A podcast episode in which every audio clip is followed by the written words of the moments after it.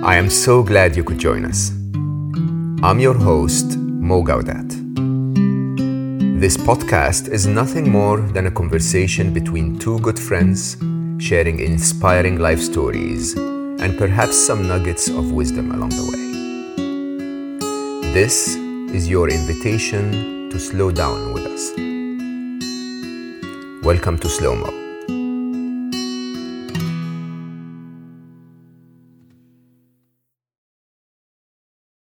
Welcome back. Today, my guest is finally, finally my friend. After a very, very, very long uh, time where we attempted to get together, I'd probably say because of his mistake, but I'm not sure if he will accept that. We ended up meeting a year and a half after my dear friend and co author Alice Law introduced me to uh, Spencer Lodge. And Spencer is I think a part of every story in a very, very interesting way. He comes from humble beginnings. As he says on his own profile, he becomes something out of nothing. And in that journey, he becomes a very successful serial entrepreneur here in the Middle East. He establishes companies that don't only make money, but also make a difference, hires incredible people who are motivated by success in all of its constituents, if you want, including making a difference to their clients.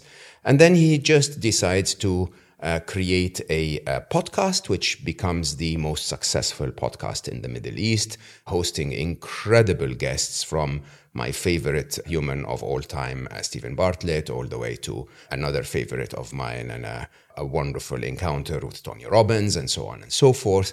And he starts to communicate a message, even though he does not need a podcast in any way, to make a difference to the Middle East region by bringing different thoughts, different approaches to living. And then in the middle of all of this, he just pops up, backs up, and goes to create uh, um, documentaries about issues that matter or to do uh, philanthropic work that makes a difference. If you sit with my dear friend now, Spencer Lodge, you would get the vibe of a very serious businessman. Everything's organized, targeted, he does it really well. He looks at numbers and reviews and all of that, but then a minute into it, you get that vibe of someone who is entirely about making our world a tiny bit better.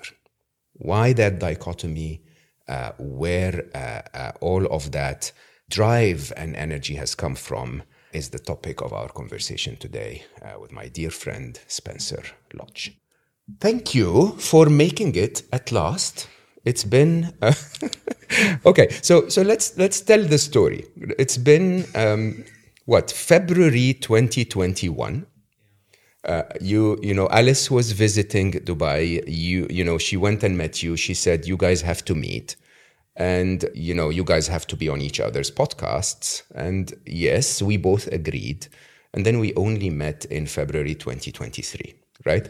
Correct. I followed up with your team several times oh, I don't know why I'm saying this in public, but uh, what happened there? I, I, the truth of the matter is, I was given a phone number which I thought was yours. I WhatsApped it. I was um, offended that I didn't even get a no thank you. I didn't get. I don't, I don't like you. I didn't get any response at all. And then, funnily enough, and I'm not sure if you know this, but another good friend of mine then met you. Uh-huh. And they were chatting to you, and they they called me after, and I said, "How was your day?" They said, "Yeah, I was with this fascinating guy called Mo Gawdat," and I'm like, what? I don't like Mo that never Mo that never responds Gawdat. yeah. I said, that's interesting. So he makes time for you, but not for me. Okay, who is this enigma? so I apologize. I, you did actually have the right number, but that right number, like literally around that time, it was my UK number. And, you know, I moved to Dubai around the end of uh, 2020. And so basically, I let that number expire. So there is a very anonymous guy out there or lady that have been getting lots of messages. Wondering what this podcast is all about. yeah. Yeah it's um, you know we we're we're becoming closer. We're uh, hopefully uh, going to be working together soon. Uh, you know, and, and you tell me a lot about uh, your journey, and and I have to say it's quite fascinating how you ended up where you are. So, if you don't mind sharing a little bit, how does someone from the UK who comes from middle class or not much, let's say, end up being one of the most successful and impactful? You're one of the most influential 100 people in, is it in the Middle East or is yeah. it in Dubai? Yeah. Mm. So, how does that happen? I think you know, whenever anybody has their own story to tell, it's, it's quite difficult because you don't look at your own story as anything other than your normal, do you? Yeah, it's, it's like I woke up every day yeah. and did what I do. I had my shirt, you know, got on a plane, and so you, you don't you don't think of it as being anything unusual. But I suppose when I go back and I I look at my family history and and see where they came from, my mum, what her family's like, my dad, I, I see great examples of hard work and and passion and commitment across the whole family for very different reasons. So not just from a commercial or, or business point of view. So on my uh, my dad's side of the family, my grandparents were missionaries uh, in Nigeria in 1935, and my dad was born in Nigeria because he's the son of a missionary, and his sisters were born there too, and so always very everything revolved around the church um, what they were doing to try and make a difference to that environment at that time. So then I look at my dad's sisters, and all of the family are missionaries now.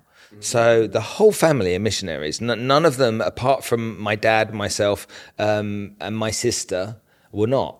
And so there's a real commitment to their faith and a real commitment to trying to do good in the world. And I didn't, it didn't mean anything to me when I was young. It was just it was what it was, you know.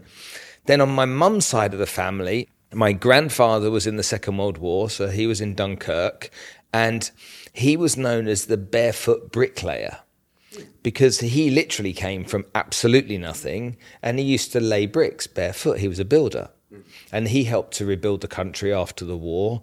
Um, and he was in the Channel Islands in Guernsey, building there. And they saved up enough money to open a greengrocers in North London. And my grandmother ran the greengrocers, and my grandfather laid bricks. They had five kids, and and and, and again, they didn't really have much, but there was a real steely determination to, to be something or be somebody or achieve something, which we which we see my grandfather did. Now, again, didn't mean much as a kid, you know. My, my, on my parents' side, my grandfather had a, a, fairly nice house, and we'd spend a lot of time in the garden. Um, on my dad's side, my grandmother had a, uh, my grandfather, they were preachers, and so they had a house given to them by the church, and so that wasn't very fancy. But what was interesting is when you think back, my mum and dad got divorced when I was seven years old. And my dad then went back to, to Nigeria to work in the oil industry. My mum had to start again with nothing. And so when my dad, went, my mum and dad got divorced, my dad went bankrupt. So there was no money. So I was with my mum at first, and I could see my mum working three jobs, working really hard. I used to walk home from school. So we used to finish school at, th- I think at 3.45. And I would walk, at seven years old, I would walk along this main road until my mum drove past 45 minutes later on her way home from work and I'd jump in the car with her and go home. And I would try and see how far I could get each time. Mm-hmm. And this is back in the 70s. My, my dad went to work in, in the oil industry in Nigeria because he needed a job. And I went to spend time with my dad in Nigeria as well. And I just saw these two people with an incredible work ethic. And that work ethic to me meant something. Now, nobody in the family ever went to university. Nobody got degrees or, or you know, high education. And so you know, you, you, used to hear the story about if you don't go to university, you won't amount to much, you won't get a great job and stuff like that. But then I then go to school aware of this and nothing goes in. Mm-hmm. So everything I'm learning, I'm interested in the subjects, whether it be chemistry or, or history or geography. I'm, I'm really into the subjects, but nothing stayed in my mind. So the moment an exam came, I was looking at this list of questions, you know, with my, with my pen and my pencil and my, and my, my eraser we used to have there. And I'd look at it and I'd be like, hold on a minute, I've just been revising for the last three weeks. How comes none of what I've revised is in these questions? Why, why are they asking a different curriculum? is, yeah, is, and it felt like that. So I then left school again with only one qualification. I got one O level. That O level was in English. Um, and, and, and literally, I was told, you know, not, not much is going to happen to you because you can't be a stockbroker, you can't be an engineer, you can't be a lawyer, you can't be this or that. You're just you're just going to you know, find your way. How, how, old were you when you left school? Sixteen. Okay. Yeah. Yeah. And so I then I got a job in sales. and that's how my my world There you go. began. That's what we all did. Yeah. Yeah, yeah. If you Um, don't if you don't know much, you become a salesman. Yeah, but it's true. Yeah. But what I was taught in sales is is one of the most important skills that I've used in my life. Absolutely. And it was rejection. Oh, interesting. So rejection was I thought it would be conviction, like convic- convincing people. No. Rejection, dealing with rejection. It's really interesting when I think about it because I don't talk about it often. But when I started working, I was selling office equipment. So I, my, my office was in a kind of like converted, knackered old warehouse um, in southeast London. Um, all of the salespeople had a patch, and so my patch was EC3, so one of the postcodes in the city. And every morning we had to go and knock on doors, and not houses but offices. And we had to go into the office, ask for a compliment slip. Remember those? We used to get compliment slips in companies. A compliment slip with uh, and ask for the office manager's name and what equipment they had. So Canon copiers or Xerox copiers, whatever they may be. And then I'd collect these slips, and then at lunchtime I'd go back to the office and I would them out and I'd cold call them. But on the first day, my boss said to me, "Right, you're going to make these 100 calls. I want you to get me 100 people to say no to you." Interesting. Now, bear in mind, I've had some training, you know, and I've got my kind of call, my call sheet. I've got my objections sheet as well. So if X objection happens, this is how you answer it. But he said, get me 100 people to say no. I bet you can't. That's a know, very interesting like- request. Yeah. So I got on the phone and people were saying no. And that's the nicest thing they were saying, you know, lots of bad words. And occasionally, if somebody was kind of interested, I put them off. No, maybe not the right time for you. Anyway, got to the end of the day, got my 100 no's, went to see the boss. He gave me a high five. He said, brilliant job. I'll see you tomorrow. Wow. And so bear in mind, I'm, I'm 17 or 18 years old at the time. The next day, go and get me another 100 no's. So again, 100 no's. The third day is like, right, you got 200 no's. That's awesome. Today, yeah, I know, weird, isn't it? Yeah. But he says, today, I want you to get me 99 no's. So a- go and and find yes. 99 and just one yes. Okay. Do you think you can do that? I'm like, yeah. Now, that went on. It went from 99 1, it went to 98 2, to 97 3, so 97 no's, three yeses. And what happened is he was teaching me to understand that there was no way I was going to get acceptance or a yes without getting no's first. So I had to earn the yes. And the only way you could get the yes was by getting no's first. I think you should write a dating book. Well, that happened. Maybe it wasn't 100, but it- the numbers were probably as high as that, or very high when I was in the pub on a Friday night. Is she, isn't she? Yeah. But, but, but what it was teaching me to do was to understand that rejection was part of the success game. Where, and when you look at a lot of people that struggle in business, rejection is a real killer for them.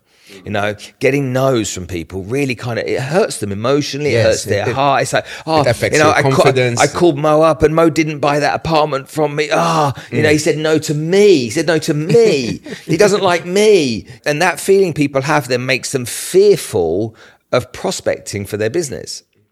And so that was a really valuable lesson. And then, and this goes on actually to the pub story. I was in London in EC3 down by Tower Bridge. We had a road called the Minories, uh, and at the bottom of the Minories was a wine bar.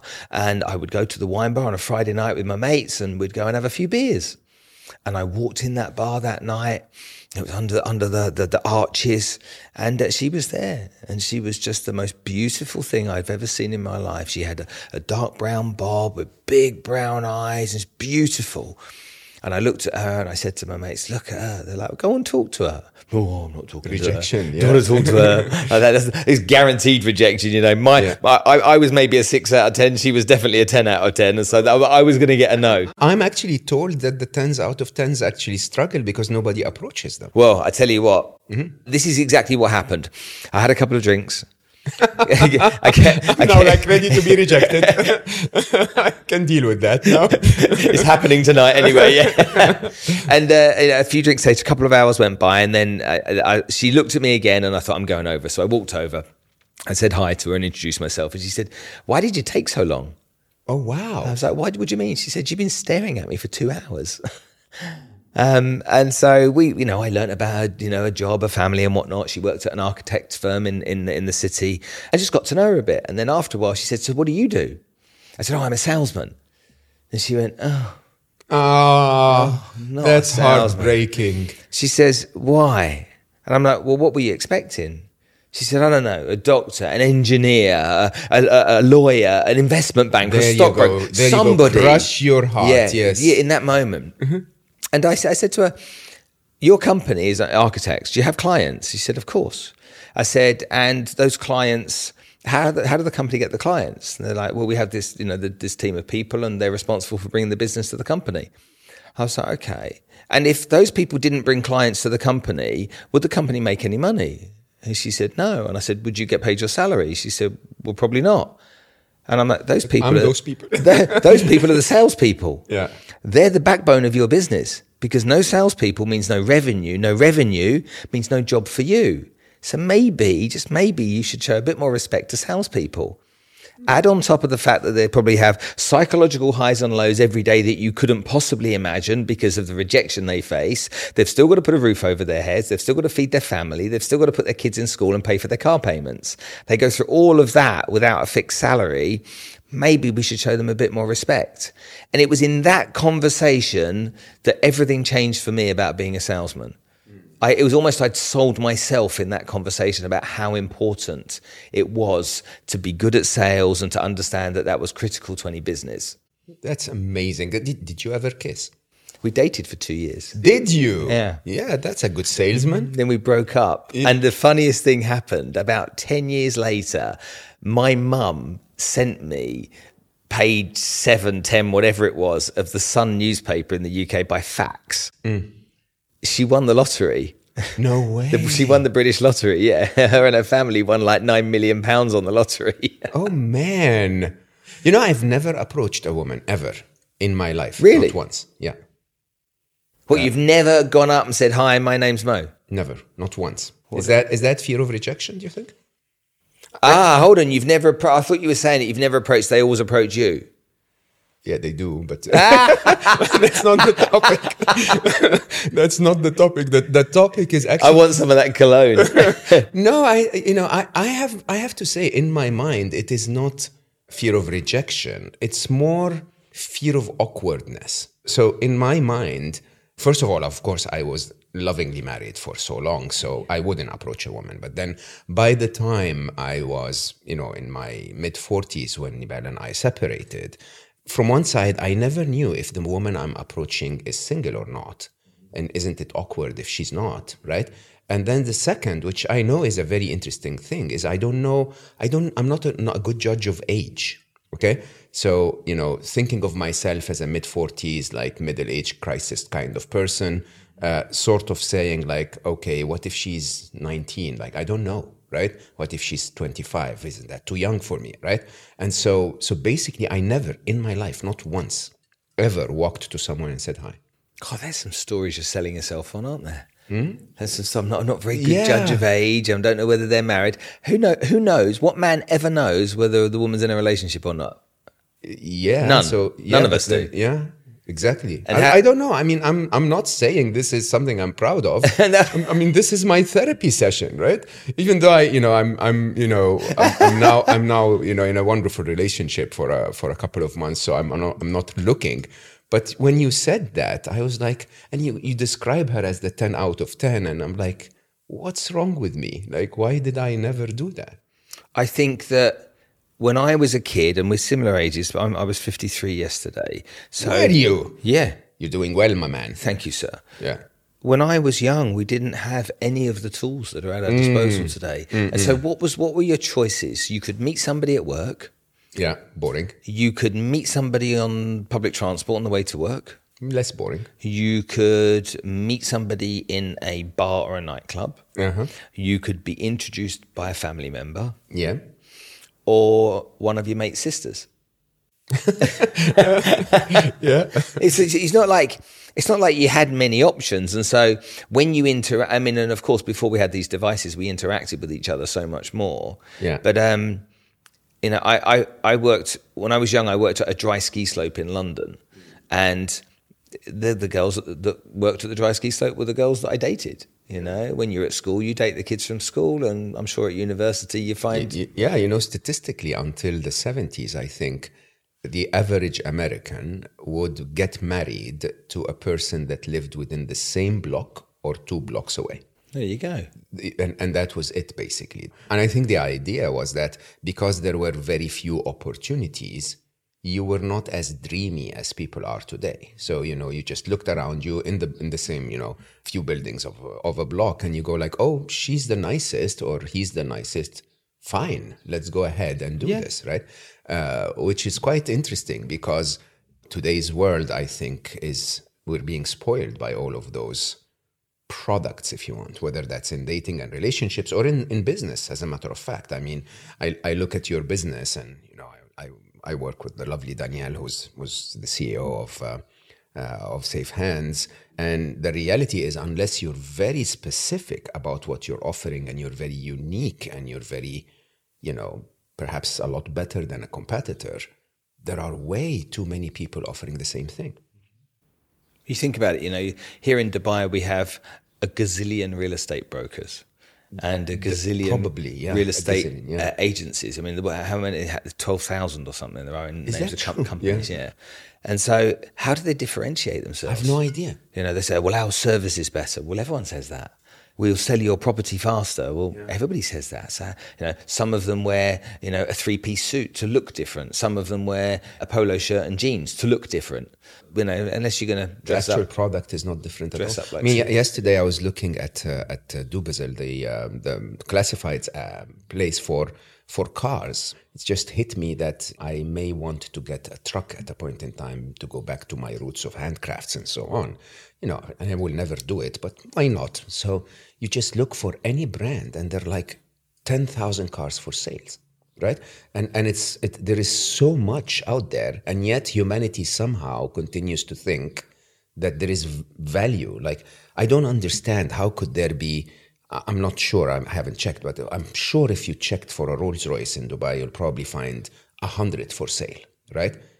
How can we associate value with anything that still has a hundred of it on sale right? And you know, it, it's quite interesting how um, that abundance, I think, has spoiled our uh, our lives so so much. It's interesting, you know. I used to be the guy that would buy a new car every six months. I think you've had cars and oh, I've had cars. did you? Yeah. But I, I've got this this desire to keep my car I know. I don't for as long as I possibly can. I know, I and know. it went through 190,000 kilometers the other day. It did it, and I, well and I was done. so happy. I'm like, yeah. this, this, is going to 250. This is this is, and I was really it's proud. a very interesting, different yeah. kind of joy, right? yeah, yeah, absolutely. It's like, and my wife's like, please get a new car, get a new car, and I'm like, no, I'll just get this one. If I get to get, I'll get it resprayed. She's like, why? Just get a new car because it will cost you money. I'm like, I know, but this car's never let me down. It's my best friend, absolutely. And, you know, I've got an emotional attachment to it now, and. Uh, I'm to hold on to it. She shakes you, her head. You, you know what away. I did recently? So of all my old cars, you know, I had a, I had a, a fleet. Yeah, I apologize. I'm not that way anymore. But I had one car when Ali Habibi, my son, Ali, when he wanted to buy a car. Of course, being a spoiled rich brat at the time, I'm not anymore. Everyone, I basically said anything you want, Habibi, anything. Like you want a Porsche 911, I'll get you a Porsche 911. And he, in his very, very gentle and kind way, was like, Papa, that's not nice for my friends. My friends can't afford this. So if you're really, really kind, buy me a little bit, a small SUV so I, we can put the band equipment in it. He had this uh, band, they were famous in Dubai. And so we did that. And then it was one day he was at one of his friends and some driver rammed it literally in Marina. And so it was totaled. And he was about to go to uni. So he, he sort of said, you know what, I'm not going to buy another one. Can I use your car every now and then? So he used my Audi A8, which is now 20 years old exactly, and 140,000 kilometers on it. And I recently decided, you know what, it's an Audi. It's supposed to drive a million kilometers. So I basically took it, I restored cars for so long. So I took it to the same guys that I used to restore cars with. And they were like, why would you do this? This is an Audi. It's not like one of those fancy cars. And yeah, and I decided, you know what, I'm going to drive this every day until it's 300,000 kilometers, hug him when I'm getting in, hug him when I'm getting out. And honestly, it's such a joy. It's It feels brand new. It runs Where so does that happen? Because my, my dad keeps cars for, forever now, but back when I was young, he didn't. And I used to watch him and I'm like, Dad, get a new car, get any like, no, this and my dad comes from the era of a Peugeot 504, you know, the the Yeah. everlasting African Exactly, car, you know. for the rest of your life, the yeah. thing that never go well, it does go wrong, it's easy to fix. And so my dad my dad's he's a Toyota man now and he has a Land Cruiser, but Mm-hmm. Those it's like a 20 don't- years yeah. yeah. He's like, but it's never going to break and if it does I'll get it fixed. And I'm like, why not buy a new one? And now I'm the I'm the guy that sits there and I talk to you and it's like, where do we get to a point in our life where we go, yeah, enough of that. That's a bit ridiculous. I think there was a meme or a sound clip by Morgan Freeman where he said there is an age beyond which you are not impressed by a lot of shit or most of the shit that impressed you before. I mean, the, the reality of the matter is that you try things, right? And then yeah, like I tried it. They were advertising it to me as this incredible piece of success and joy, and it's not really, right? And and I think we start to value longevity. Like you know, I'm looking forward to the day where you're probably going to look older than I am when you're 65. But uh, you know, I, I mean, it was really it. it, it I I love those things. I love the idea of we've gone through life together, right? I don't know when did did that happen. I think when I stopped trying to impress others. I mean, I rarely ever tried to impress girls, but you know, after my separation, I did a little bit. But now I don't, and you know, it's Wait, I tell you what. You remember the time that Mark Zuckerberg said, "I have, I only wear grey t-shirts and I only wear these black jeans or whatever it was that he wears. I have the same ten t-shirts and 10, 10 pairs of jeans, so I don't have to think about stuff." Now, every young person that watched him say that on a video was sitting there What? going. You're mad, but every older person was like, "That's a really good idea." how, how many t-shirts do I need? I, I actually have exactly ten. Yeah, You have to- yeah, yeah, yeah, yeah, yeah. And, and I'm planning to go. So I'm going to London in, in a couple of weeks' time, and I buy them from Uniqlo. Uh-huh. So I'm planning to go with five of them and come back with a new five. And you know, that's it. The old five will remain, you know, given to someone or a charity. You that's find your color in your thing, you know. My kids say to me, "Dad, why do you always wear blue?" And I'm like, "I like blue." exactly. That- That's it. I can't give them anything else. I'm like, but what about dark answer. green Yeah, or yeah, brown or yeah. beige? And I'm like, but I like blue. yeah. But but hold on. So so but you're still very passionate about what you do. It's not about so so you're not excited about things. I think we all get to that point at a point in time. But when you do something, like you really put your heart in it, work wise, philanthropy, and so on. I think, I think men, whoever that man is, needs needs mission and purpose, and I think that when you don't have that, which I didn't for a period of time, when you don't have that, it's um, it, it's a very it can become a very dark world very quickly.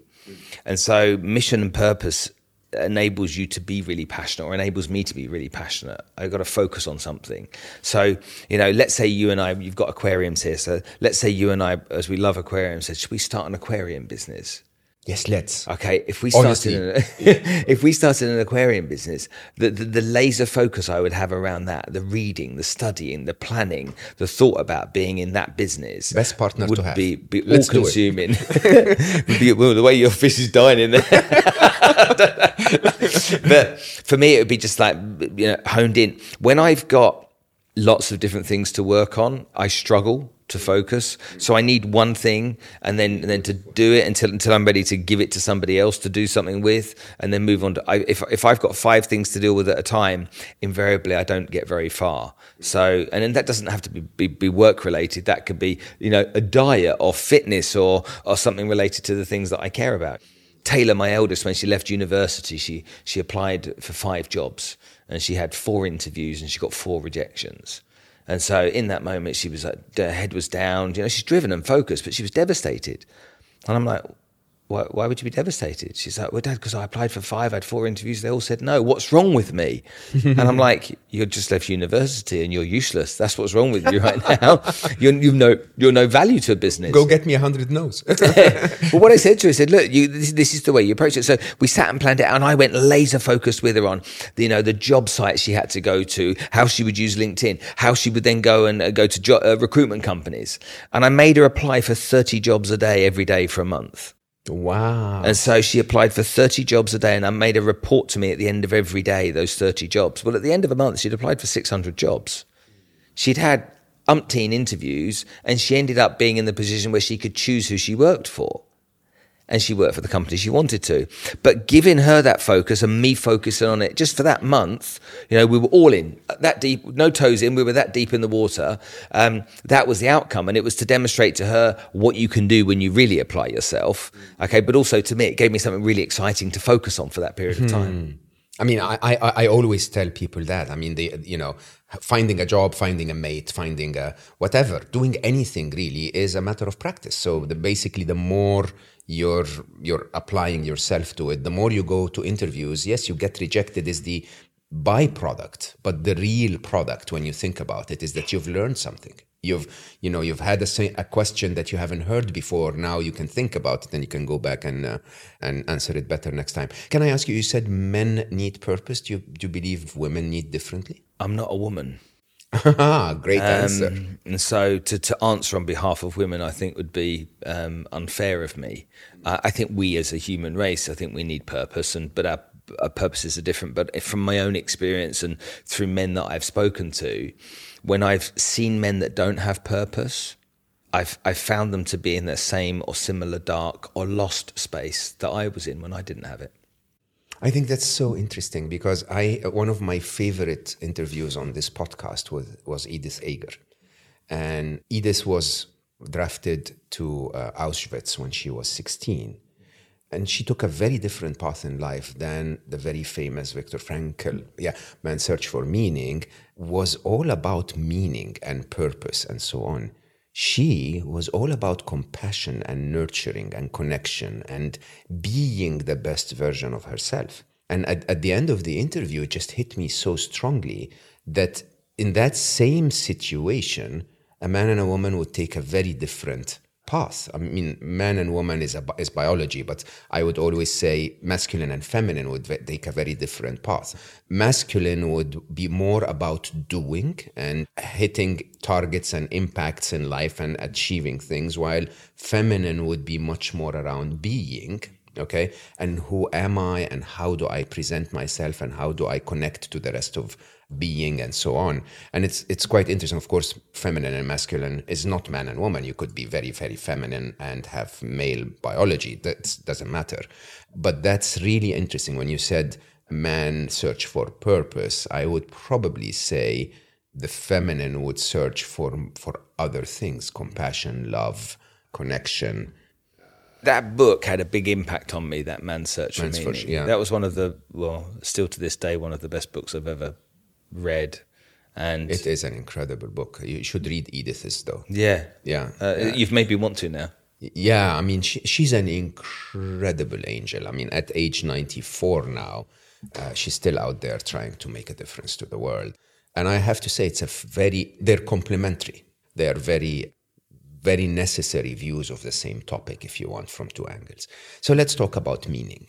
Against all reason and logic, you recently took yourself on a journey that is dangerous, that is costly, that is difficult, that is against the advice of many people uh, given to you because of, of how dangerous it is to, to build a documentary around the topic of human trafficking, which I have to say is one of my top purposes in life is to try and do something about human trafficking and slavery, modern day slavery. Very difficult topic, very, very violent topic. Tell me about that story and how far did it go? So I used to, I used to go here in Dubai. We have something called the Capital Club, yeah. and I used to go uh, on every Saturday to something called the Social Capital Club, which was part of the Global Sustainability Network uh, run by a guy called Raza Jaffer. And each week we would have a talk from somebody who was doing something worthy. And then we would talk about what we could do to focus on goal eight of the UN Global Sustainability Goals, which trafficking is part of. And then I met a lady called Maria. She came in and uh, she was this little demure Portuguese lady. And she told us her story. And as she told us her story, I was blown away by what this woman had achieved. And in very simple terms, Maria is an orphan herself from Portugal after a crazy journey, ended up being cabin crew for Emirates, went to Bangladesh, was there for two days on a layover, saw these kids that were struggling in the slums and decided to do something. And she flew back to Dubai, sold her possessions, flew back to Bangladesh, and started to try and help a family. And then she Googled how to raise money for charity. And the first thing that came up on Google was climb Everest. Now, this is a woman that's never even stepped her foot in a gym. And so, in her mind, in that moment, was okay, so if I climb Everest and I get sponsors, I can help more kids. It wasn't, oh my God, I've got to climb the biggest mountain in the world, okay, and might, and might die. It was, I just need to get over this hurdle to help more kids. So, the positioning in her brain I thought was f- fascinating the fact that most people look at the biggest mountain in the world and are, are terrified by it, but she just saw it as something in the way of helping children. Mm. And so she then did that. She raised some money. She helped more children. She built a school in Bangladesh to teach children English so that she could bring them here to the UAE. And now she's brought over 600 kids here. Oh, wow. Um, educated them here through thick and thin. How does she bring them? I mean, does she find foster parents for them? She, she brings them to her she's in at the moment in her own two bedroom apartment on the Sheikh Zayed Road. I think there's 12 kids with her. Oh my God. She's got 50 kids here at the moment in various accommodations. She rents apartments. She brings some of the mothers as well sometimes. Um, and her job in her mind is to give them an education and to get them into university and to get them a start in life. And for 18 years, she's been doing this. And she is the most driven, stubborn, caring and compassionate human being I've ever met. So I was really moved by what she was doing. And I then asked if I could meet the kids. And so one day she allowed me to meet 12 of the girls. And within a second, I'd fallen in love with all 12 of them and felt I had a sense of duty to try and help. And so this is, she said, Do you want to meet the kids? I said, Yes. She said, Where should we meet? I'm like, You tell me anywhere. Um, she goes, I don't know. I said, How about we go to the Mall of the Emirates? So she's like, fine. So we met at the Mall of the Emirates. These kids from the age of 8 to 12 came over, said hi to me. I said, right, kids, who wants ice cream? And Maria looked at me. And she said, just be careful. They've never had ice cream. Oh my God. And in that moment, I was like, what do you mean they've never had ice cream? I'm like, my brain was like, every kid has ice cream, but these kids had never had no, it. No, not every kid. And so we took them to the the fun fair in the mall, and and then we we took them I'll never forget something. One of the, the kindest, most genuine people I've ever met did did something for me that day. I posted on Instagram while I was with these kids that, that you, my audience, please, I need somebody to come and join me at the Mall of the Emirates. I need you to give me three hours of your time and ask nothing in return. Is anybody out there that can help me? I got a message from a guy that owned a real estate brokerage called Loweye, Providence Real Estate. He said to me, "Where are you?" What time do you need me? And I said, by my message, I sent back what time I needed. He said, I'm on my way. You didn't say what for? I just said, I need some help with some kids. Dropped everything, came. And he then spent the next few hours with the girls and I. We went into Carrefour and I said to Maria, What do the girls need? And she said, They need everything.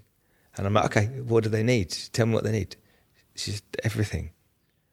And there's myself and Loweye with four trolleys, and we walked into the into the the, the, the Carrefour, and I went over and I said to the kids, "Get yourself some pajamas," and they're looking at me. They're like, "What to keep?" And I'm like, "Oh my god!" Yeah, yeah. Get yourself a pair of pajamas each. Get yourself some sneakers. Get some underwear. Whatever it was. They were fascinated by hair clips, like truly fascinated by butterflies and and and stuff, pretty things, teddy bears. And I saw them just standing looking at these, these hair clips, and so we got them hair clips, and and then female sanitary products and, and anything that they needed, we filled these trolleys up with.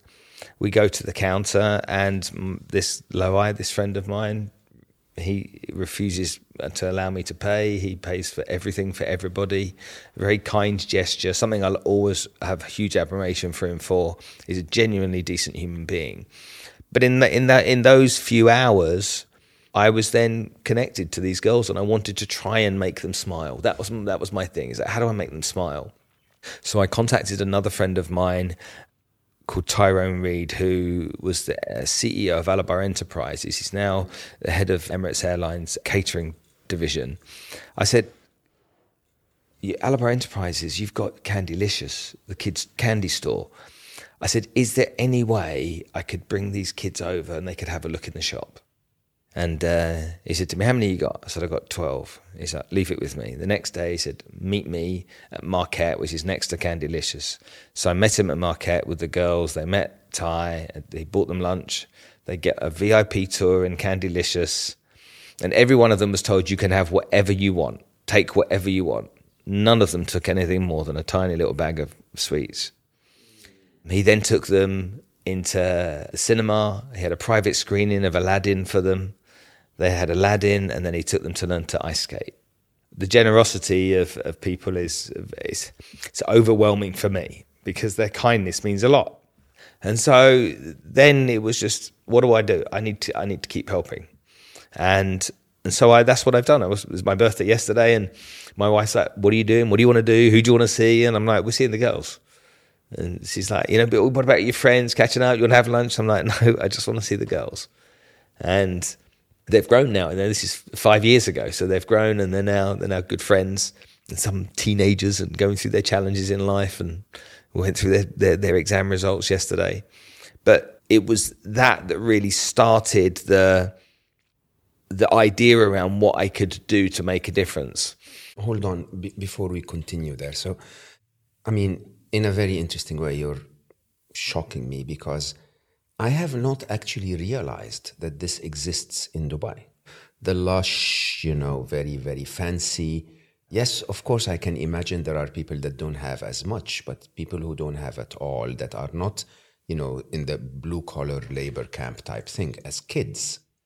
We didn't used to have this in the in the region because you know, if you couldn't afford to keep your kids here, most workers would keep them back home and travel back and forth, right? And I think when you talk about it, it's not at all Dubai. Uh, you know, I think there are of those kids back in Bangladesh, there will be several million. In Africa, there will be several million, and so on, in a very unusual way.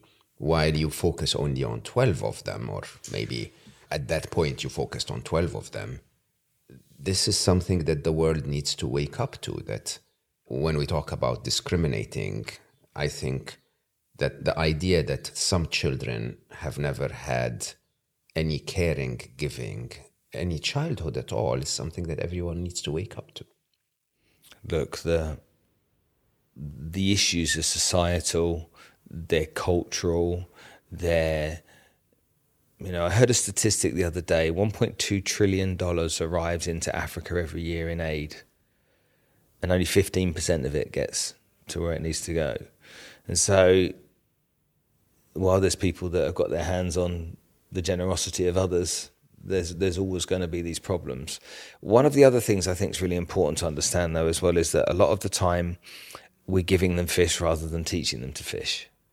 And I think a lot of problems can be solved if we spent the time. And that's why education is so important. And that's why Maria cares so much because she brings the children here to get them into school, gets them scholarships, gets them to school. And she, then she wants them to go to university. And some of them are in university in Portugal and America and stuff.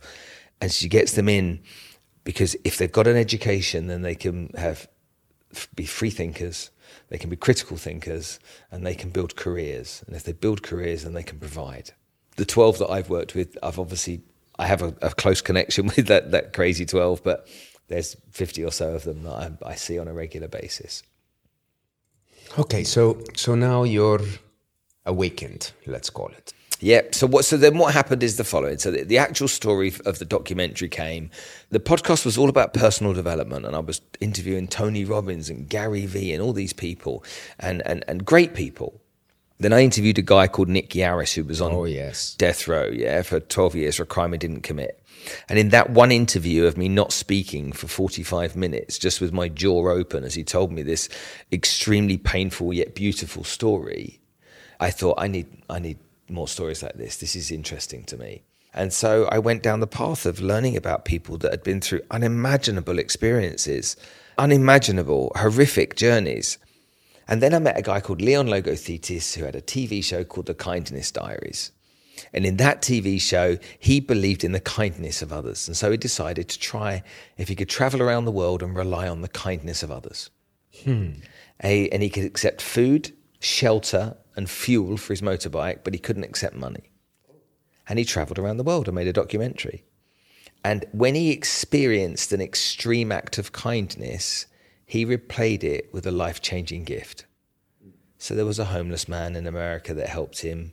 He got him an apartment. There was a guy in India with a tuk tuk that helped him that was that had broken and fallen apart. He bought him a new tuk tuk. Leon was um, very lonely as a boy, and so his best friend was his dog. And in Peru, he saved, you know, he paid for a hundred dogs for a year to be looked after. All this kind of stuff. Great, great gifts.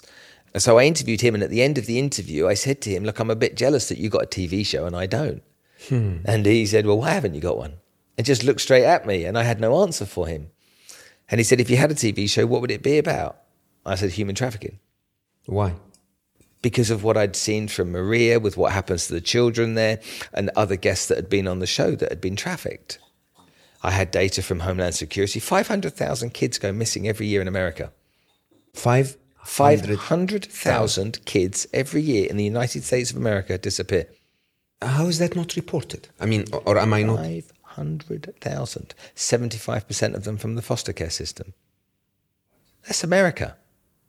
Human trafficking takes place in every town and every city on this planet.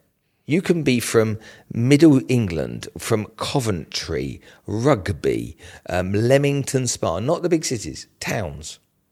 But you can also be in Mayfair and Hyde Park and Belgravia, or you can be in Manhattan, or you can be in Rodeo Drive. It takes place there too. Human trafficking is way, way bigger than drugs because people can be sold over and over again. Drugs can't, they're sold once. And so the money in human trafficking is huge. And I went on a journey, research journey, to find out more and more about it. And the more I learned about it, the more pained I felt because of it, the more angry I got, and the more I wanted to try and do something. Because most people are completely oblivious to what's going on. They don't even know what's going on under their nose. And it happens on every minute of every day in every major city in the world. What happens when a child is trafficked? So that that that depends, but uh, I'll give you some examples. In Nepal, where we filmed, there is a community in Nepal uh, called the Badi community. Now, in Nepal, there's 126 castes. The Badi are below the bottom caste. So they're like the dust of life, you know, the dirt of the earth. They're not allowed to go to school, not allowed to go in supermarkets. You know, anyone that's got the name Badi is not. Every child at the age of nine years old in that community becomes a prostitute and they either become a prostitute in their community or nearby communities, or they get removed. So in the documentary, Hannah Badi, who's the who's, who's the hero in that part of the show, Hannah's sister, one night went missing. So all the kids went to sleep next to mum and dad. Literally, next day, sister was gone. 15 years later, somebody said, I think I found your sister. And she was in Delhi in the red light district. And she'd been taken from asleep and she was gone. And Hannah wanted to go find her sister when she heard her sister was there. And they're like, you can't just go find your sister. There's pimps and, you know, there's danger. And so, so the, the lady that think, thought she found Hannah's sister then went back to Delhi and said, look, have you got a sister called Hannah? The lady said, yes. She said, okay, we need to do what we can to get you out of here. But the pimp wasn't going to allow that to happen. But she had a customer and the customer was a guy uh, that was a delivery driver that had a motorbike. His motorbike broke, and Hannah's sister had given some money to the guy to fix his motorbike. On the back of that, he fell in love with her. As the conversations were going, he said, I'll rescue her, I'll get her out. I can get her out. And he risked his life to get this woman that he was he was a customer of, a woman he was paying for sex, who he then fell in love with. He risked his life to get her out and they brought her back. And while we're filming the documentary, we meet we meet them all and we hear the story. And trafficking is taking place at so many different levels. Children are sold, babies are sold, babies are sold cross border. Children are put cross border. Abduction takes place very often. A lot of it is incestual as well, with families doing that kind of stuff in different parts of the world. And so it's if you were to think about your own child, it would be absolutely horrific and shocking. What we do is we become numb to it because it's easier not to face how painful it might be. There's a guy called Kailash Satyarthi who won the Nobel Peace Prize. Indian guy, saved 80,000 kids from child slave labor. And I met him. He did it with his own hands. And they made a, a movie about him called The Price of Free. And it's like anything, I think. If you're, if you're touched with a family member that gets cancer, there's, there's, there's nothing that will stop you trying to do what you can to support anything related to that. It changes how you think and it changes what's important in life. And whilst we might be old farts that don't want to change our cars anymore, it's very profound what changes in your thinking and your belief systems. Your situation is a great example with how you changed because of the passing of Ali and how that impacted you, and you went on a, a different journey if I took you to meet the girls that Maria has here, for example, if I took you to Nepal with me to see these girls in this community that are prostituted to policemen and politicians and local businessmen and are nine years old with makeup on okay, having to make themselves available to have sex with men, uh, or Lena from Bulgaria, who I met, who was 17 years old and fell in love with a man a, a few years older than her. For three months, they went on beautiful dates. He took her on holiday. And after three months, he said to her, you got to get a job, hun. You're living off me. She's like, okay, fair enough. He said, I think there's a job at the hotel. Go, go check it out. Anyway, she doesn't get around to it. He drives her to the hotel, says, we'll, we'll find a job for you. She thinks bar work, maybe waitressing. I don't know. He takes her to one of the hotel rooms and he makes her have sex with 10 men that night and says, if you say a word, I'll kill your mum and your sister will be next. For three years, every night, she's raped by 10 men every single night. And after three years, they then drive her to Amsterdam and put her in the red light district. She's in one of those shop windows there, and she's for three years selling herself with the pimp. After three years, a, a customer realizes she doesn't want to be there, invites her to his apartment to pay her for sex there. When she gets to his apartment, he takes her mobile phones, he throws them in the canal. He calls the police. Now you say, why didn't she call the police? Because when you're from Bulgaria, you don't trust the police. So you don't think you can trust them in Amsterdam either. It took her 10 years of fighting to get her pimp put in jail for three years. For three years? Three years. 10 years of fighting. And she was trafficked from Bulgaria. And she is one of many. We walked around the red light district. You're not allowed to film there in Amsterdam. We met people there. 80 or 90% of people are trafficked. The statistics on women that are trafficked that are on porn sites on, that we go to, Pornhub, YouPorn, RedTube, and, and all these other different porn sites, over 70% of the women are trafficked. They're not they're not doing porn because they think it's a great job and they want to earn some cash. They're being forced into it. And this is, this is young ladies from the first world, America, Canada, you know, Australia, New Zealand, England. That happens. And it happens constantly. And once you become exposed to that world, you can't, you can't turn around and say, nothing to do with me. So what's my what's my way of doing something? If I can film a documentary to bring to your attention what's going on and to give you real life examples of three incredible human beings that have done incredible work at trying to protect children and it's not just girls, it's boys as well. Boys are trafficked too. Then I'm playing a part in trying to raise awareness around this subject. But I I have found such purpose and such mission and such a, a, dramatic and graphic realization about things that are really important in life versus what you perceive to be important. You know, I come from a world of wealth management and financial advice. I was teaching people to be millionaires. I was teaching people to have these big pension pots and teaching people to build these big portfolios out, you know, and invest in these wonderful things so that, so that they could have more, so that they could drive the next new car or have more lovely holidays or whatever it is. And of course, we need financial security to some degree.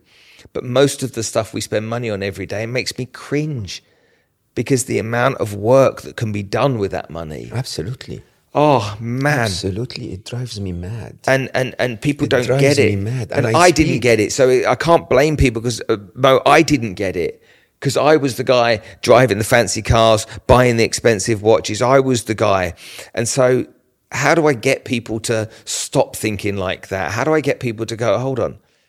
Uh, uh, what, what? Why do I need a big house? Why do I need? You know, what, what do we need? We need kindness and we need compassion and we need to try and help people that are less fortunate than, than ourselves. We've got to teach people. We've got to educate them so that they can have a chance of being independent, critical, and free thinking human beings rather than brainwashed, poisoned, and broken people, which so many of them are. Can I ask you? So I had uh, I had dinner once with a uh, a wonderful lady. I actually don't remember her name. We met once in a conference. It was in Bali. She was Australian, and she's dedicated her life to try to make a difference to human trafficking. Okay, but at her own scale. So she she would go out there and you know try to find candidates to save. If you if you think about it. I have given a significant chunk of money to save the slaves. Okay. And by the way, I, I believe in what they're trying to do, but the only the only thing they could do is raise awareness or rehabilitation. Right? Both of those when I had conversations with them, the CEO at the time of Save the Slaves and and that lady that I don't remember the name of and I wish I would meet her again, they said that the problem is that there is economic benefit in trafficking humans. So if you take one person out, by definition, you're leaving a sort of like a, an employment gap to traffic someone else in.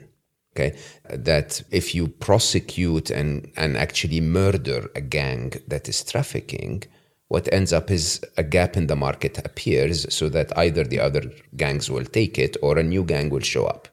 What is the answer? How can humans? I mean, I'm 100% with you. My heart breaks every time I think of the topic.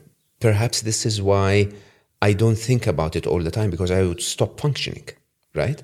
But how do you stop this? In summary, you don't. All the time, there's three things in life that if you were selling them, people would want to buy them. Okay. So if you and I invented a tablet that could help people lose 20 kilos in the next four weeks, we'd be billionaires. Okay. So everyone wants to lose weight fast. Everybody wants to gain significance. If you and I could show people how to get a million followers on Instagram in the next four weeks, we'd make a fortune. And everybody wants to get rich quick. Money initially means security and independence, but then it means power. And if you look at most governments in the world, even when you look at the salaries, and I'm not talking about the third world, I'm talking about the first world, the salaries of politicians aren't, aren't actually that high compared to being in the, you know, in the business world. So why become a politician? Oh, because I want to affect change. Okay. Nice tagline. You know, nice tagline. But truly, do you truly, truly want to do that? Or do you truly want to be rich? And it's like anyone, you know, it doesn't matter how much money you and I have got. Let's go and let's go and spend the afternoon in Monaco tomorrow afternoon. There's always going to be someone richer, hmm. and and we don't settle because if you've got a million, there's people that have got more. Now, for, for, for the people that have got ten thousand and you've got a million, you're you're the kingpin. You know, you're you're the player. But when you've got a million and everyone around you's got twenty million, Yeah. you're then how do I get 20? And that's the problem we have because the politicians are power hungry. They want to control it, and, and that money is what they drive that with. And, and even if you look at the socialists as well, there's a lot of socialists that have the same type of philosophy. Brazil's a great example, and there are many other examples too. Most people, and a great example of it is, is, is, and I find Brexit a really good example of, of how politics ruins the world. You take Brexit. Now, you had the for and against. Everybody that was saying we should stay was given reasons why we should stay.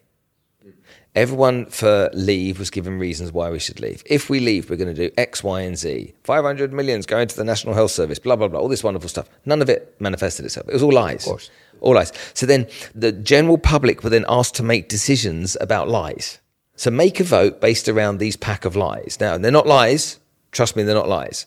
And to me, it's such a great example of how there is so much propaganda that is fed to people that they can't think independently. COVID was another wonderful example of that. You know, all, all, the information coming out now of how all the COVID jabs were a con and a scam, and all this face mask wearing stuff was silly. And it will only go to prove yet again that the politicians were only trying to serve themselves. Correct. Because if your job was to serve your country and put your country first, you probably wouldn't have made those decisions. So that tells us that now, now, now I don't think you could ever change that because where where on earth is there a, a group of people? Even if you take a religious group, an NGO, they all have a narrative. Correct. I mean, Free Freakonomics is one of my favorite books of yes. all time. Basically, saying that your doctor's number one priority is not to cure you; it's to bill you. You know, your lawyer's number one priority is not to end the case; it's to prolong it because that's their own target. That's their own money. We have this every day in one of the companies I own, which is an insurance brokerage and medical insurance. We know you know, anyone living here in Dubai, if you're not living here, you won't know this, but if you live here in Dubai and you go to the doctors or to a hospital or to a clinic and you've got a runny nose, you'll have spent 200 pounds or a thousand dirhams before you've even, yeah. before you've even taken a breath with, you know, we need to do a blood test. We need to do this or that. Absolutely. You know, I just yeah. needed some vitamin C or some Panadol. Mm-hmm. The hospital's objective is to get you spending as much as you can through your insurance company, Correct. not to heal you. So you're absolutely right. And it's, coming back to the trafficking side of things, there's an interest in it continuing. It's human slavery. It's, I mean, I, I know stories of people that are in a position of trust in their countries, like genuine position of trust. I know the victims. I've met victims of this, who their own leaders of their countries raped, kept under lock and key, and abused. And it's, it's heartbreaking. But we're, we'll look at the viewing numbers for the Kardashians, look at the viewing numbers for the on Netflix at the moment. What's that? The Indian matchmaking lady. Okay, the the figures are off the charts for fiction. By comparison, the figures aren't off the charts for documentaries.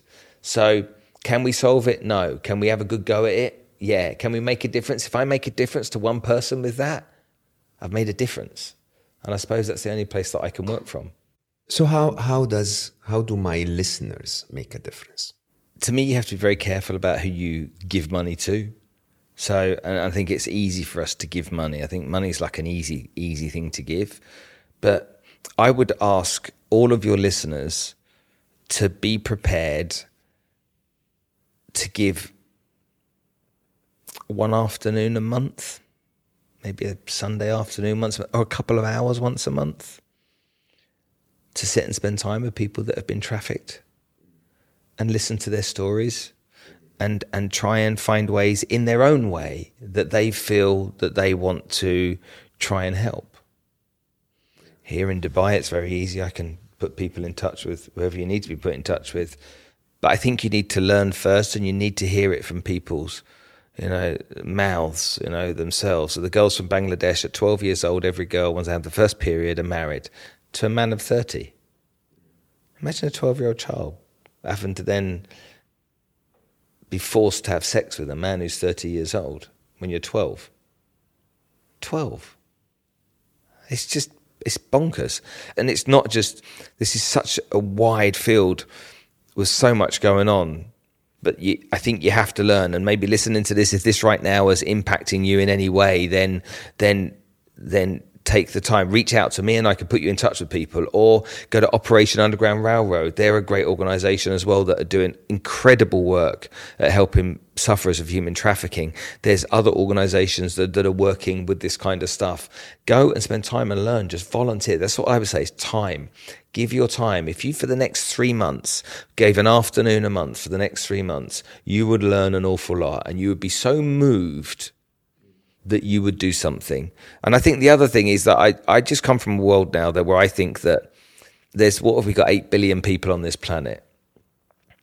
If everyone was just really kind to one person. Yeah, that's it. just one person. So I was really kind to you, and that was all. I just focused on being really kind. How can I be the best friend to this guy? How can I help him? How can I listen to him? How can I how can I be somebody that's of value to him?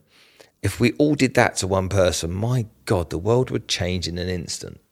100%. And all of these problems, or not all, but many of these problems would go away. There are old people in old people's homes right now that are lonely as hell. They, have got no family, nobody goes to see them, nobody talks to them. Go and spend some time. Go once a month and go and spend an afternoon with old people. There are people, you know, Egypt is famous for, uh, you know, and I've learned all of this as well, famous for organ trafficking. You know, organ trafficking is huge in China and in Egypt. And down in the south of Egypt, people sell because they believe they're going to get something back only to be robbed, okay, afterwards. Go and spend time with people that suffer. Go and spend time with people that struggle. Go and spend time with people that are, are disabled and less fortunate than you. And you just learn what's important. And you'll realize that the promotion at work isn't important. You'll realize that, uh, you know, arguing over what your job title is going to be on your business card isn't so important. It's the impact that you try and have on others and the, the time that you spend trying to do that that really, really impacts the world. And you don't have to be Mother Teresa, you don't have to be the person that dedicates your whole life to it. Just dedicate just dedicate a couple of hours a month. We've all got a couple of hours a month. It could be one weekday evening, you know, we've all got a couple of hours a month. And we could all do so much more rather than worrying about ourselves. Let's try and try and be kinder that way. And that's that's the way I see it anyway. Yeah, I, I want to let this sink in because the pain of becoming aware of the reality of the suffering of some of those people yeah, it's very uncomfortable. I understand that, and you may you may tell me more. Why, why are you bringing such a painful story to the podcast? This is my calm time of the week. You know, I slow down and I and I just enjoy a bit of a quiet time with Slo Mo. That the reality is that compassion, that understanding of someone else's pain, is in itself, like you just said, Spencer, is is in itself a reminder that whatever it is that you're going through is not that big of a deal honestly if, if you have the time and safety and, and a, a digital device to listen to Slo Mo then by definition you're in a much better place than those who are suffering i would also say even though i agree with you that money is not the first thing to do it's it's your time and effort and attention and kindness and compassion i have found that investing in rehabilitation for those who leave human trafficking or are saved somehow from being trafficked, bringing them back into society is a good place to invest. More interestingly, I will say, stop feeding those industries. And I say that openly. Remember the next time you switch on a porn site that you're actually feeding the industry, that you're you're enjoying the suffering of that woman. And, and that's a very important I've never been with a prostitute in my life, never paid for sex. I don't watch porn. But just remember if you ever, people when I'm in Amsterdam will go and tell me, go and, you know, let's walk down the red light district. And part of human compassion is to say, how can I find joy in her suffering? And I really, really urge you, if you've paid for sex or if you're watching porn or if you're just being entertained by all of that, I urge you to remember that your joy, your pleasure is coming from the suffering of another. And I, I really think that's very, very, very unacceptable. Spencer, how do people find the documentary? How, how can so they? The documentary is coming out at the end of May, so we're not far away now. We've got a bit, bit more voiceover work to do because we've got a few languages that we're dealing with. So hopefully it'll be out. We're uh, in discussions with Netflix and Discovery at the moment. So okay, uh, and it will be called The Chain the chain. So, Mo, just before we finish, because I know you want to move on. I don't at all. Okay. Where did you get that from? Sorry. I, I want to move on from this topic because just, just before painful. we finish. I had people when they started hearing these stories on my podcast say to me, "I can't listen to your podcast; it's too painful." Leans into what you said earlier. What I've learned is that when you spend time with these people, of course, there's suffering, but there's also inspiration. 100%. And the inspiration for me is really powerful what they've gone through and then turn their lives around to become something or become somebody or to improve is so amazing that it's almost you know, people go to see a Tony Robbins or they're going to see you know, a motivational speaker. Spend a, spend an hour with some of these kids. Uh, yeah. You walk away buzzing. You're on fire. You know, every week I see the, the Maria's girls. It's like a shot in my arm of gratitude. It literally is. It's that, you know, we don't remember gratitude enough. We forget gratitude. A lot of us do. Okay. And it's literally this huge injection that goes in my arm and I come away and I'm so grateful for life after I'm, I spend time with them. And so I think as much as it might be overwhelming for some people, I promise you that the upside is huge. Yeah, it's a bit like going to the gym and feeling the sore muscles uh, so that you become more fit.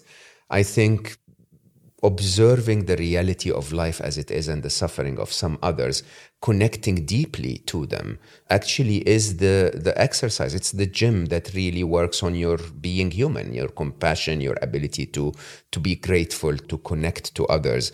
I always always will will say this. I remember of everything everything that ali was amazing about. The one thing that got me completely connected to the spirit of that kid was I visited him in Boston only once. And he spent a year and a half or two, two and a half years there in university, but I only once went and visited him. It was me and uh, Nibal, his mother, and Aya, his sister, and we went to visit.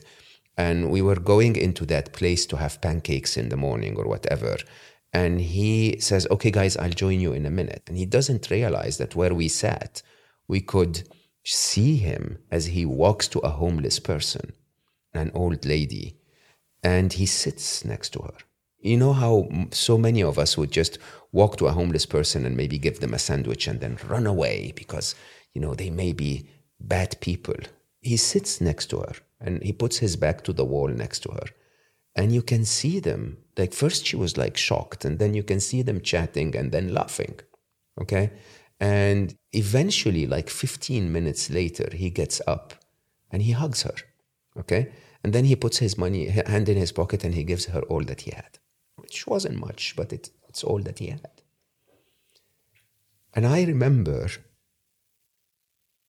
I remember that woman looking at him as he's walking away and literally feeling like, I can't believe this man showed up in my life. And then she digs deep into her sack and gets out one little thing I couldn't see what that is. And, and basically, she runs after him and gives him what I believe must have been her ultimate possession.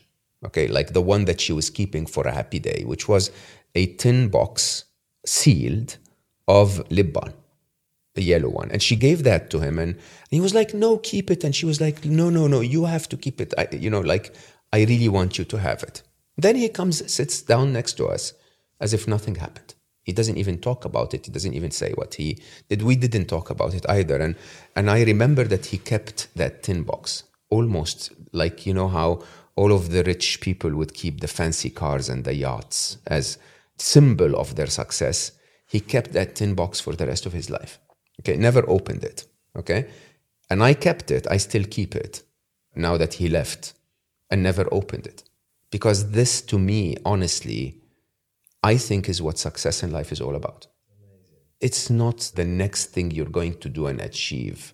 Like you rightly said, it's the it's the next person you're going to touch the life of. Spencer, so we are talking about Unstressable here in Dubai and, and working together on presenting that to the world. I have to say, our world has become very stressful.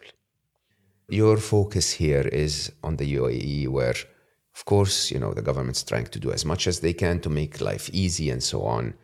But you've committed a big part of what you do to helping in healthcare, in health and well-being, and so on. And I'm actually trying to to sort of ease us out of the very emotional conversation with a final bit around why do you do this? Why don't you do business in you know things that could be easier and make you more money well, hmm. corporate wellness was kind of like a it's not a term i really like Like, like wellness, I like corporate wellness. I don't like. It seems like I agree. You know, some weird, some yeah. structured funded thing. But lockdown was a great experience for me, and it was it was a great experience, a learning experience, but it wasn't a fun experience. Lockdown was difficult for me because I'm I get my energy from people.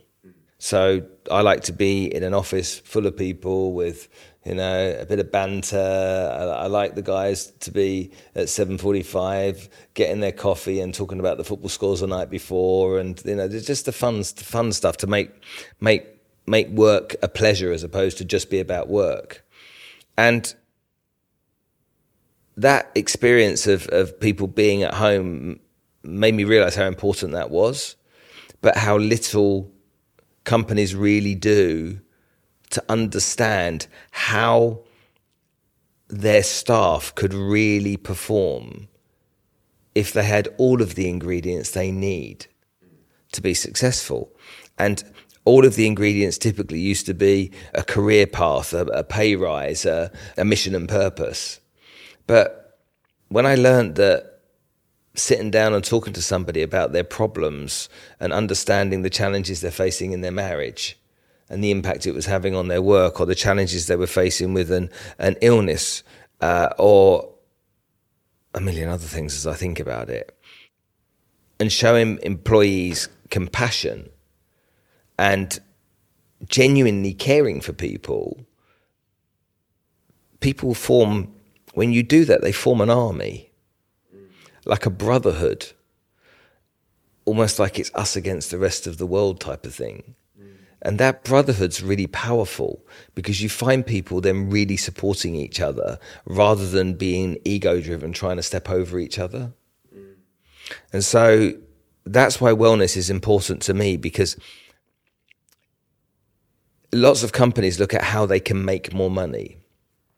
And often they look outwards rather than inwards. Hmm, that's such an interesting way of looking at it. let's get more business. You know, we need more clients to create more revenue. Let's drive more revenue. As we spend money on marketing or advertising or X campaign or Y campaign. Well, if you spent a fraction of that money looking at how you could make your employees really enjoy why they do what they do. Because remember, not everybody, not everybody is pursuing something as gallant as pursuing something as deemed worthy. Some people are, are HR managers, or some people are, you know, the bookkeepers, Accounting, or yeah, yeah. whatever they may be, the, the guys that are working in the factory. It may not be their dream job, but they're working hard because they need to put food on the table. I want, I want people to go home from work every day and talk about work, and I want their family members, or the husband or the wife, whoever it may be, to sit down and think, wish I worked there. That sounds like a great place to be. And I think that we always we always do our best when we're in the right environment, don't we?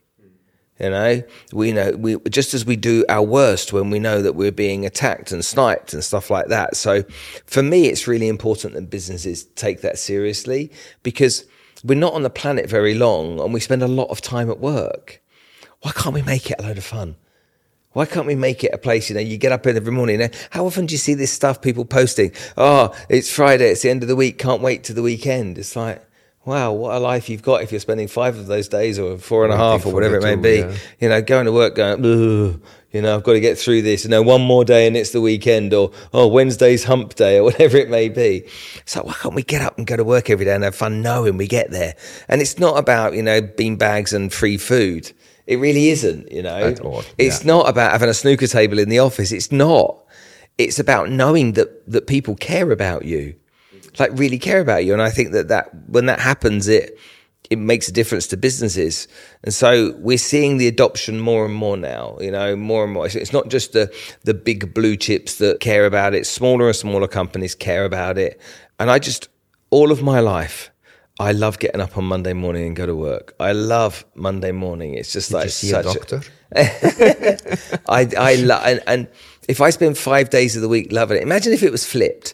I had five days of the week that were pure joy and two days that were a bit of a struggle. And you had you had five days that were a bit of a struggle and two days of pure. I'm winning. Yeah, I'm winning by yeah, a long yeah, way. Yeah, yeah. I mean, the, the ultimate is that the other two days are, are Of also course, that's, that's utopia too. That's utopia. But i- if you could just create that, and sometimes you're you don't have the power in an employed position, you don't have the power to make that change, um, but companies do, and companies need to deploy different tactics, and, they need to be willing to teach skills to help their staff develop better knowledge themselves around areas. And Unstressable is such a great example of that. It's like build, creating something for employees of a company, a tool for them to use. Now, again, not everyone will use it, and not everyone loves it. Like everything we do, it's not for everyone all the time.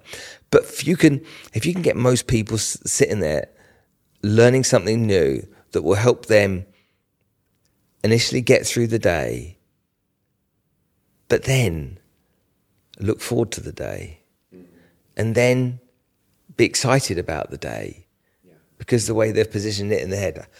Man, you think about it. You and I had a company, and we had hundred employees, and every one of those people was on fire all day, every day, and we were all in it together. Eh, You never see a company like that that doesn't succeed.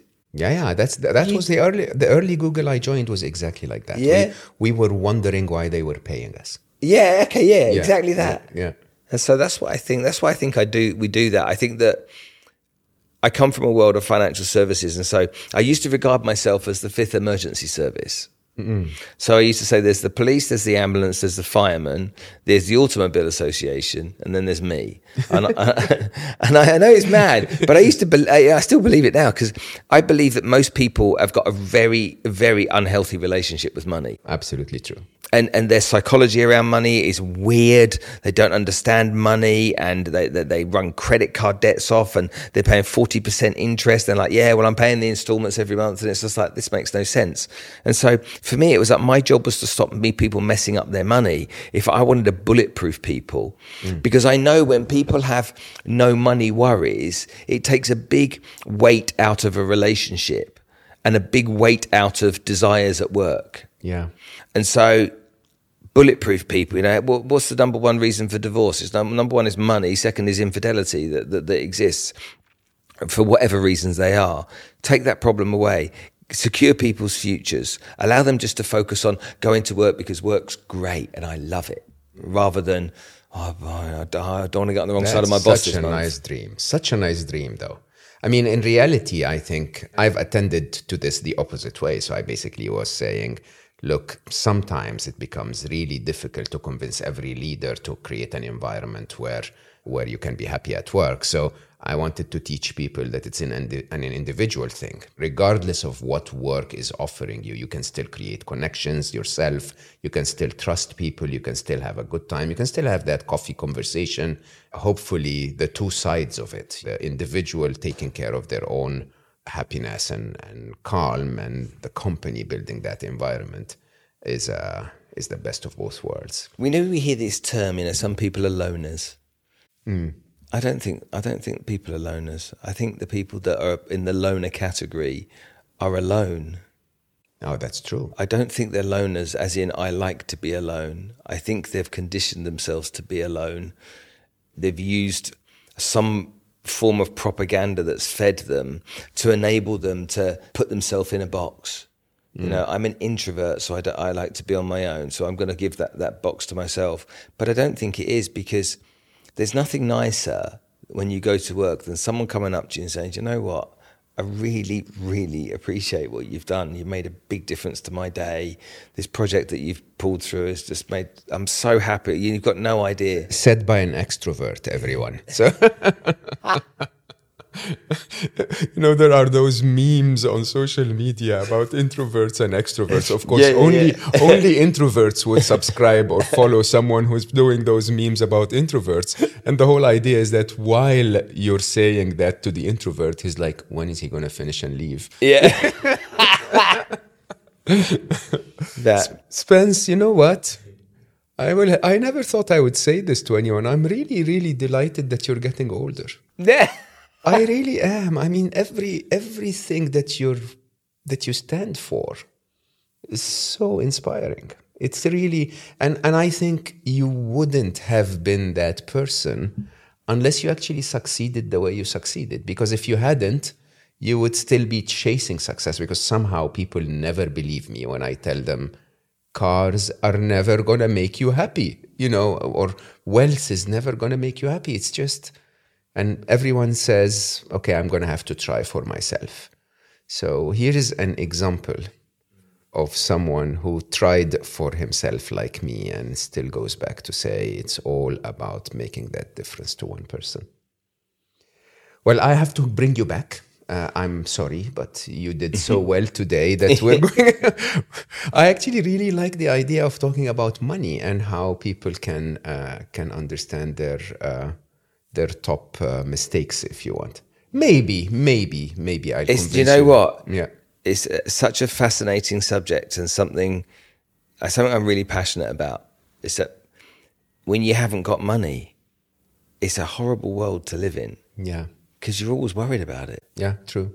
And you just live in fear, and people don't need to. Yeah, there are literally they just don't need to, and um, yeah. Okay, so he's coming back. I thank you so much for coming today. Thank you for having me. It's been an absolute privilege. It was a wonderful conversation. Thank you all for joining us. I mean, in a in a very interesting way, I would say this conversation was truly worth the two years of wait. And uh, yeah, I think for for you to take a minute now and perhaps go back and listen to parts of it because it's not only about success in life, it's also about understanding what others are going through who may have never been given the chance for success. I think I think the bottom line of our conversation today has been be kind to one person, make a difference to one. And if you can make a difference to a million, go for it, but at least be kind to one person because in reality, compared to the challenges that we're going through, some people have really not seen what it is like to be in a tough place. So, uh, with that, I'll ask you to slow down a bit this week and consider how blessed you are despite the challenges that you're going through. I hope that your life will always be easy and that you'll never get uh, some of those big tests. But I think what Spencer has suggested of connecting to those who have seen those tests, giving two hours of your month or giving a bit of your attention to really reflect on how tough life can be and how blessed we all are may make a massive difference. Doesn't matter how busy you are this month, I will expect you to dedicate those uh, two hours. It doesn't matter how busy you are, I'll expect you to find a little bit of time to slow down. And as always, I'm really, really grateful for you giving me the chance to meet some of the most amazing people, to have the most amazing conversations. Even as friends, we don't go as deep unless the cameras are pointed at us. So for that, I'm very, very grateful. Uh, do take the time to do what people do in this modern, messy world of telling others about the podcast. Share it on your social media or rate it five stars on your podcast player. It will help us get more people to listen to those awesome conversations. I love you all for listening, and I will see you next time.